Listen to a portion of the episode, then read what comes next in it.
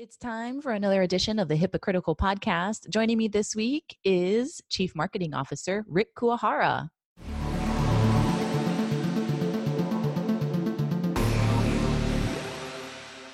Hey, Elena, great to be back again. Thank you so much for joining me. And now we've got a stacked show with lots of relevant and important information. And so the first thing we're going to talk about is, of course, what everybody's got on their minds COVID 19. And so, what can you share with us regarding what's in the news regarding the coronavirus? Yeah, unfortunately, lots of stuff going on. But to start off on a little bit of, I guess, a silver lining, there was an article written by Paddy Padmanabhan, who I actually got a chance to interview with, and you guys will be able to listen to a excerpt from that interview uh, later in the podcast. But he wrote a great article on CIO.com, um, which was around the story that's playing out where there's a lot of um, technology being adopted on the back end of healthcare organizations because of the coronavirus. So, like a lot of people know, you know, the front line of healthcare workers have been really swamped with the outbreak and um, along with social distancing and people staying at home there's just a lot of confusion of when should i go see a doctor um, when should i not? How can healthcare systems you know adapt to this and help people while still you know controlling you know crowds and who's getting into the hospital and what's called triaging a lot, right? Just identifying, okay, what's wrong with this patient? Do they need to come in? Do they not? How severe is it? Um, so a lot of health systems are adopting technology to help them with this kind of new normal, right? Um, so one of the things is like technology, which is they're calling self triaging tools to help consumers check for symptoms on their own before um, being asked to go see a doctor or get put through to talk to a doctor on you know on the phone or online um, providence health in washington state which was pretty much like ground zero for the pandemic in the us um, they have a, their chatbot actually now have faqs with um, assessments related to covid-19 systems. Um, providence digital innovations group um, which helps kind of organize things, say that they saw 70,000 patient logins and over 1 million messages come through that chatbot in the first month of the outbreak. Uh, which is about fantastic. 10 to 15 times. Yeah, so about 10 to 15 times more than normal. And you know and, what's really great about that great. is it's giving people resources and you know that's what they need because a lot of people you know they feel a little under the weather and then they think oh i need to go to the doctor and get tested but more than ever it's important to stay home and not spread whatever it is that you have. Right and not overrun the hospitals right? Because mm-hmm. you don't want people to freak out and at the slightest sign go in when they don't have to. Um, and you know it's going to be take longer for people to get on the phone with a doctor or a nurse so having these ways for people to self-diagnose um, is really helpful and the other thing is telehealth, um, which is really coming up a lot um, for all healthcare uh, providers.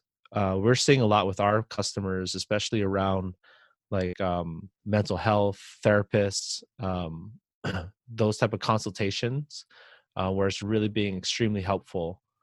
Um, and I think uh, Geisinger Health uh, they saw a 500% increase in telehealth visits within the first couple of weeks of the outbreak and just incredible amount of adoption for telehealth where previously because telehealth has been around for a while but it never really caught on I, what does um, that mean um, specifically telehealth is where people can go online and see a doctor virtually. So you have your webcam set up, and there's different programs um, available that are HIPAA compliant and secure, um, where you can talk to a doctor, see them face to face over video, and not actually have to go walk into the office.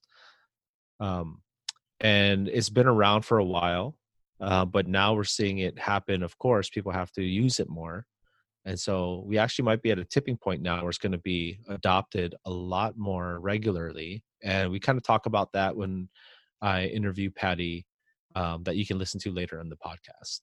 Excellent. And I've always appreciated that with my healthcare provider as well. You know, that if there's an opportunity not to go into the hospital and do it virtually, then that is fantastic. In the end, the bottom line is that you want to get people better health outcomes and you want to make it as easy as possible for them to um, get the help they need. Wonderful. And so, what else can you tell us about how COVID 19 is impacting cybersecurity?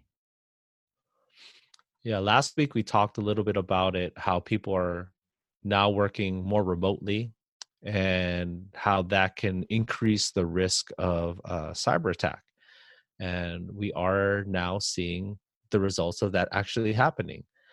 So Europol uh, released a report recently where they show that there is an increasing um, number of attacks of people going after that remote workforce, uh, specifically with phishing, DNS, hijacking attacks.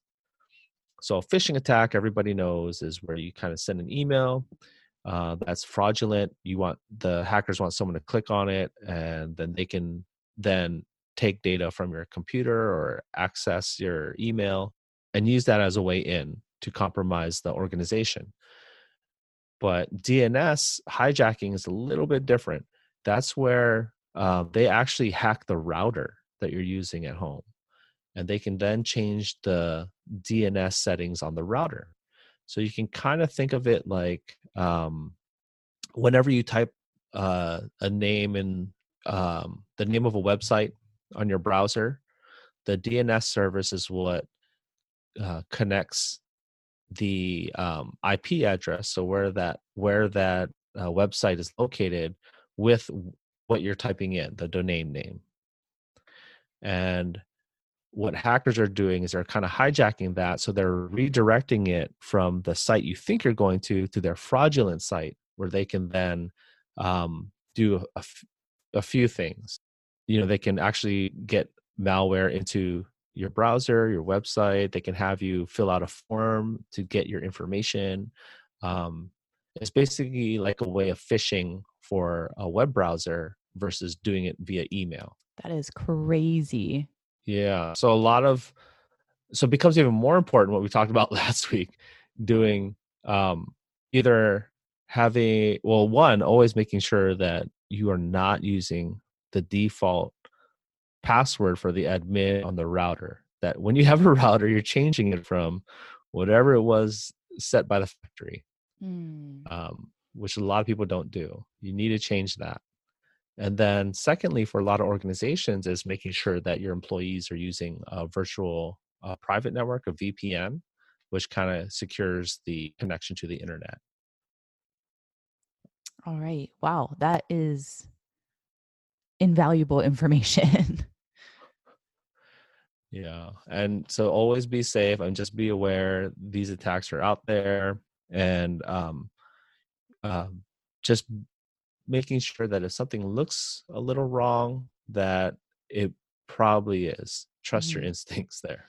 And you're not alone. There are hundreds of thousands of people that are being affected.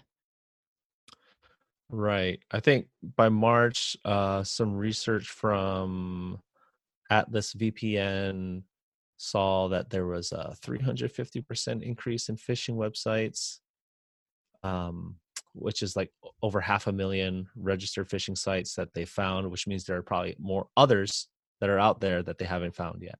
Mm-hmm. Unbelievable. Well, thank you so much for sharing the latest news headlines with us. And um, that is really interesting to share. So, we also want to focus on those that are winning and those that are losing. And so, what can you tell us about who's winning this week?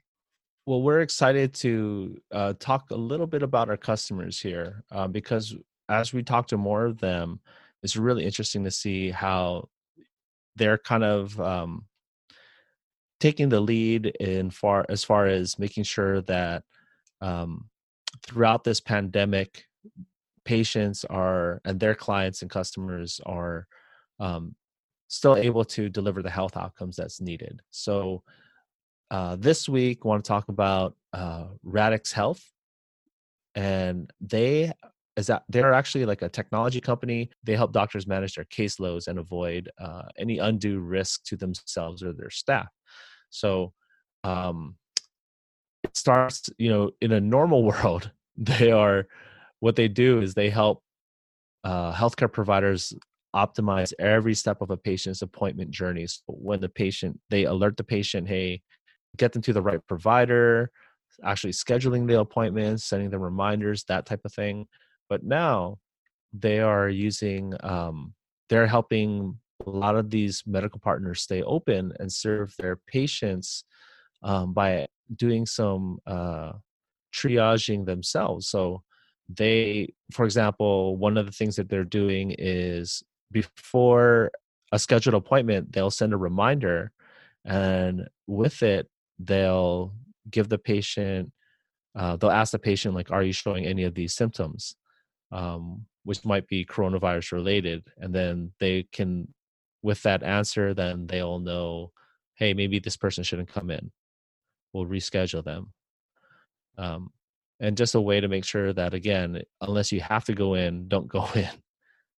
Um, and they do and they're able to kind of send this um, sensitive information ask for this sensitive information because they're using our um, email api to protect it, that and make sure that it's all HIPAA compliant when they are sending these email reminders and notifications.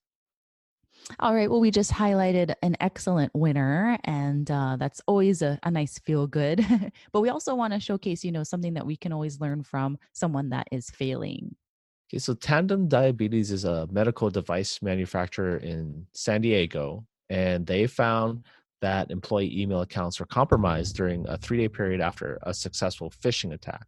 So it looks like actually several employee account email addresses were compromised for three days from January 17th to January 20th. And after they investigated it, they found that you know, like I said, around 140,000 patients were impacted. And that includes clinical data about diabetes therapy uh, for some of the devices that they um, they have, uh, social security numbers. Okay, and after investigating um, what was compromised, they found that the affected accounts contained a lot of patient data that included things like um, how customers use their products and services, uh, clinical data, social security numbers, as well for a limited number of patients. So, a lot of sensitive data that was taken as a result of that phishing attack. And it looks like they are giving um, free credit monitoring, especially for the people who had their social security numbers uh, impacted. But it continues to show that um, everybody's got to be safe and again having that you can't overtrain your employees enough when it comes to these uh, being aware of phishing attacks because you know that it takes it just takes one wrong click to impact thousands of people good reminder and yeah i mean it seems as if you need that training consistently and so something that we can all learn from as well all right, well, moving on. As Rick had mentioned previously, we have a very insightful interview. Uh, Rick Kuwahara had a chance to chat with Paddy Padmanabhan, CEO of Damo Consulting, a digital transformation and growth advisory firm focused on the healthcare sector. Now, Paddy is an award winning business leader and author of The Big Unlock Harnessing Data and Growing Digital Health Businesses in a Value Based Care Era. They discuss digital transformation in healthcare and how COVID 19 may change healthcare for the better. Take a listen. We're seeing with the COVID 19 pandemic that is forcing a lot of providers to telehealth. And, you know, there was even the recent telehealth expansion uh, notice that went out. Uh, do you see this as kind of a turning point into the adoption of telehealth? And maybe even that opening up providers to being open to adopting other new technologies? Does that make sense? Absolutely. I think uh, telehealth has been coming along nicely for the past few years, but it really wasn't seeing the levels of adoption that one had hoped for. And there were uh, different reasons for it. Uh, the comfort level of physicians to use telehealth platforms to consult with their patients is one of them, and whether they are whether they feel comfortable with it, whether they're trained for it, you know, how do you really do a televisit as opposed to an in-person visit, et cetera, et cetera. So that's one part of it, uh, the aspect of delivering care through a virtual interface.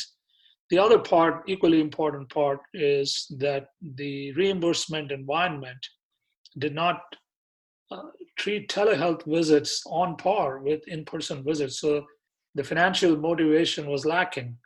And I think uh, you alluded to the recent uh, clarification uh, a few days back about uh, telehealth visits being treated on par for reimbursements for Medicare patients anywhere, anytime. So there's actually three components to that announcement. So it's not just uh, synchronous telehealth visits, but it's also virtual check-ins, which could be via phone, for instance, and e-visits, which could be asynchronous, and it's just an email interaction. So all of that is going to get reimbursed. And the important thing is that telehealth uh, visits are going to be reimbursed at the same rate as in-person visits. And that now takes away any financial disincentive uh, uh, you know, at a time when there is already a strong incentive to adopt telehealth. So I think the two are converging in a in a way that could constitute a tipping point for the future. And I was, uh, you know, I've been I've been talking to people and I've been following what's going on uh, through media reports and so on. Clearly, there's an uptick in telehealth visits. Uh, there's a safety concern, obviously, uh, but you know, even for non-COVID related cases, now doctors are more comfortable doing telehealth visits. So if it's a routine check-in for some other chronic condition, you don't need to come into the office firstly because uh, come into the hospital because firstly they don't want you to come in for whatever reason, mm-hmm. and secondly, you know, you now have the ability to take care of people uh, in their homes for other conditions not related to COVID-19, and uh, you know, to get reimbursed, right? So I think all of this is going to uh, uh, create a, a, sort of a tipping. And when we come out of this crisis, I think we're going to see a shift, a definite shift towards telehealth as a default mode of experiencing care, at least for some aspects of care. That's what I believe is going to happen. Great, thanks. That's a great insights there. So you wrote the big unlock in 2017, which isn't that long ago. But uh, have you seen more movement in healthcare organizations utilizing data and embracing digital transformation? Yeah, you know, people ask me this question all the time. Uh, you know, when I wrote this book in 2017, I made a set of predictions in the book about what was going to happen in terms of the data, the emerging data sources and how data and analytics is going to drive digital transformation. And most of what I was forecasting or predicting have come through. If anything, they've they've moved ahead even further than where I thought they would be. So today we are we are in a place where data is essentially driving healthcare decisions, and it's it's an important enabler for healthcare decisions because now you have the ability to aggregate large amounts of data from multiple sources and do it in a cost effective way because you have the cloud infrastructure and so on and so forth, which doesn't cost much. If anything, the costs are going down year on year. And so now you have the ability to aggregate all of the data in one place. But more importantly, you now have a lot of advanced analytical tools, artificial intelligence, uh, machine learning, and so on, that can now detect patterns, make predictions, and uh, give you deeper insights than than before. So you can now really make informed decisions uh, about caring for your patients. So, you know, the movement has definitely been in the direction that I thought it was going to be. If anything, uh, it's you know it's getting even it's getting even stronger. And as far as digital transformation is concerned, all the experiences that are now being uh, reimagined through digital tools and digital platforms, digital front doors, and whatnot, all of that is driven in some way, shape, or form by data and analytics at the back end. And so, to that extent, we are seeing an acceleration uh, now with you know we just talked about the telehealth uh, uh, the shift towards telehealth which is which has been brought on by this crisis but i think we're going to see a lot of other experiences that are going virtual. And uh, these virtual experiences are going to be driven by data analytics and superior interfaces. An example of that is chatbots. So today you can go online to any health systems portal and you'll uh, at least the larger leading health systems you'll find a tool there that enables you to self triage your condition before you call in or reach out to a provider. And those triaging tools are constantly learning through AI and machine learning algorithms, and it's all powered by the data. So, you know, we're seeing all of these converging in ways that uh, I did not fully anticipate in 2017, but I could see it coming. If anything, it's happening faster now. That's great. Um, and you know that kind of goes to a, another question that we had um, about a few of the articles that you've written. You know, bringing up the point of data monetization in healthcare, uh, as well as balancing that with patient access, and then also securing the data, of course.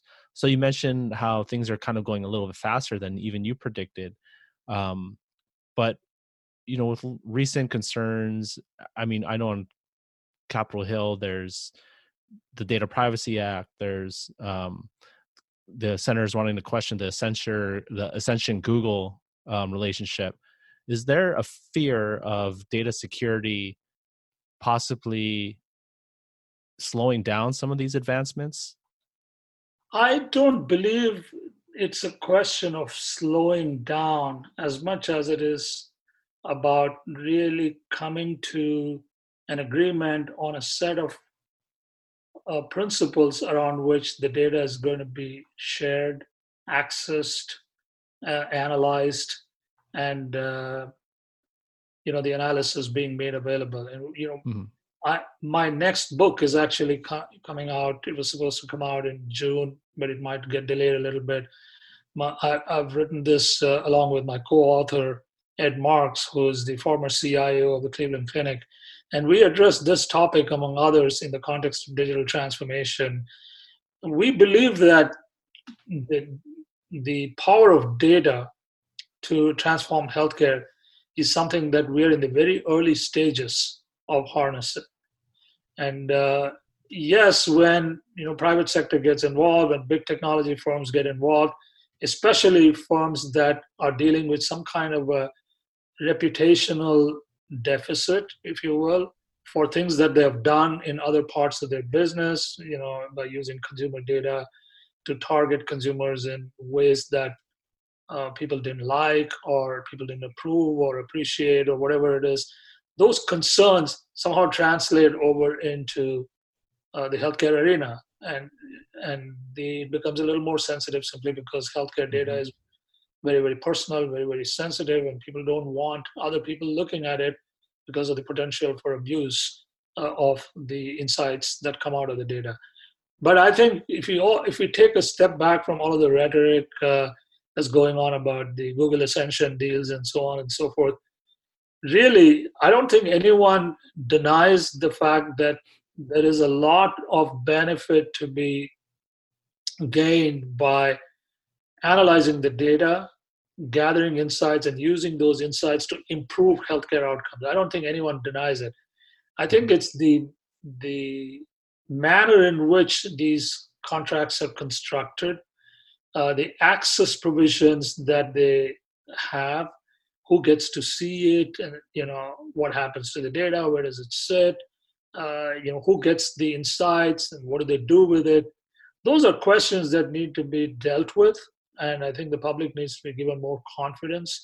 And I also believe that at a very practical level, we need to get a, a common set of principles on the you know on the table and have everybody agree to it. It can't be that every single data contract is different, and you know you as a patient, now that you know the final rules for interoperability are going into effect, you could be sharing your data with someone, and if they don't tell you how exactly they're going to use it, that's not fair to you. So I think there's a lot of that that needs to be sorted through and that's why you're i think seeing a lot of this rhetoric uh, in, in, my view rick. Those are good points and look forward to the the book coming out. That'll be great. Thank you. Um, Speaking of interoperability, you, you wrote a few months ago an article on why interoperability is cool again. And you kind of highlight the tension between, at the time, the proposed interoperability rules, um, the tension between healthcare organizations, tech firms, and the um, EHR vendors. Right. Now that it's you know going forward, what is your prediction on kind of how this will all play out? Um, and when do you think we'll see the impacts of the implementation of the rules? So, so let me let me start by saying that uh, you know even before the rules went into effect, a lot of what people wanted to do through interoperability was already in flight. So it wasn't as if people were not able to access access data from electronic health record systems.